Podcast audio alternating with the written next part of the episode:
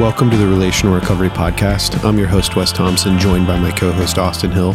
Today, we're in part 4 in our conversation. We hope you enjoy. And I think we're living in an interesting intersection at the Refuge right now because we've had to get certified and we have to adhere to some of the best practices of a recovery place, but we're also a ministry. And that's exciting to me because the vision I see in the future is I want a seat at the table with a lot of the people in this space that aren't Christians. And I want to earn their respect in that we do this well, but we are Christians at the same time. And with the hope that one day we'll be looked at and said, man, I don't know about all this Jesus stuff, but those guys at the Refuge, like, they really do this well and they care about people. And it makes our faith more appealing and attractive, because I think a lot of people, unfortunately, when they think about their faith, it's like incredibly separatist and they've got to be totally separated from everybody else. And the language that they use is like people that aren't inside the group don't understand it. And I don't want us to be that way. Like, I want us to be welcoming and understandable and clear, because ultimately I want to show as many people as possible the love of Jesus. And so what makes us a ministry is, yeah, we want to help people in their recovery. And yeah, we want to learn how to do that well. And I'm one of the people that doesn't believe there's like needs to be this war between science and God. Like, I think what science is discovering is what God created. And so I think we can learn best practices in science and psychology and also be faithful to the Bible. And so what it means to be a ministry is, man, at the end of the day, what we aim to do most is to learn and live in the way of Jesus, because we do believe that that's true and good. And we want to learn best practices in the recovery world and do that as well. Because I believe if somebody is physically and relationally healthy, then they're going to have a much higher probability of being spiritually and emotionally and psychologically healthy as well. And so all of these things go hand in hand. They all like overlap on each other.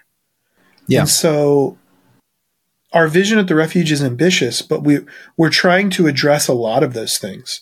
And so sometimes guys will say things to me like, you know, it's almost like, are we diminishing God because we're doing other things too? And I would say, no.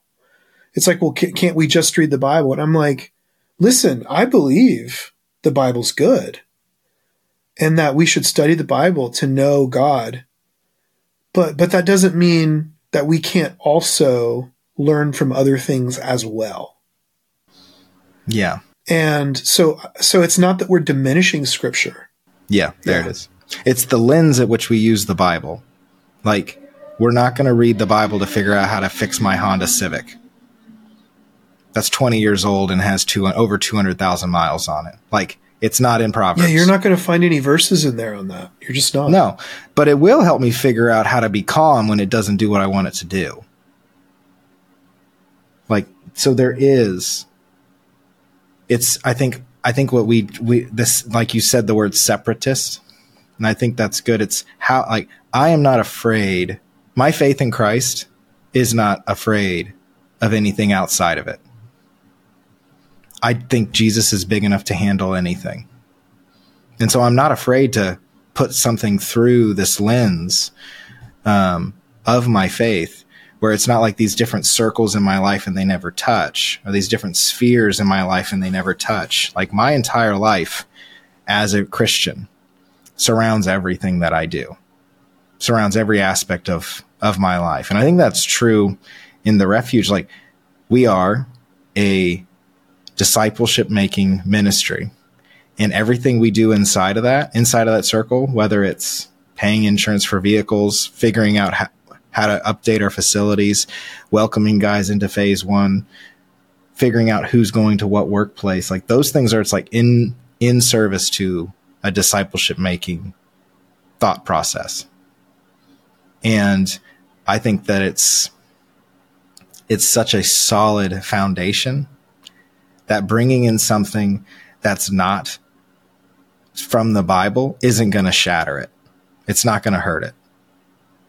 It'll challenge it, but it's good. It will be able to survive.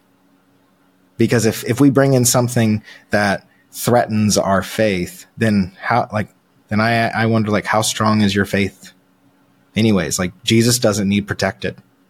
He doesn't need defended. He's Jesus. He's got it. So that's the mindset I have, where like God gave us these things around us, gave us opportunities and relationships and connections to people.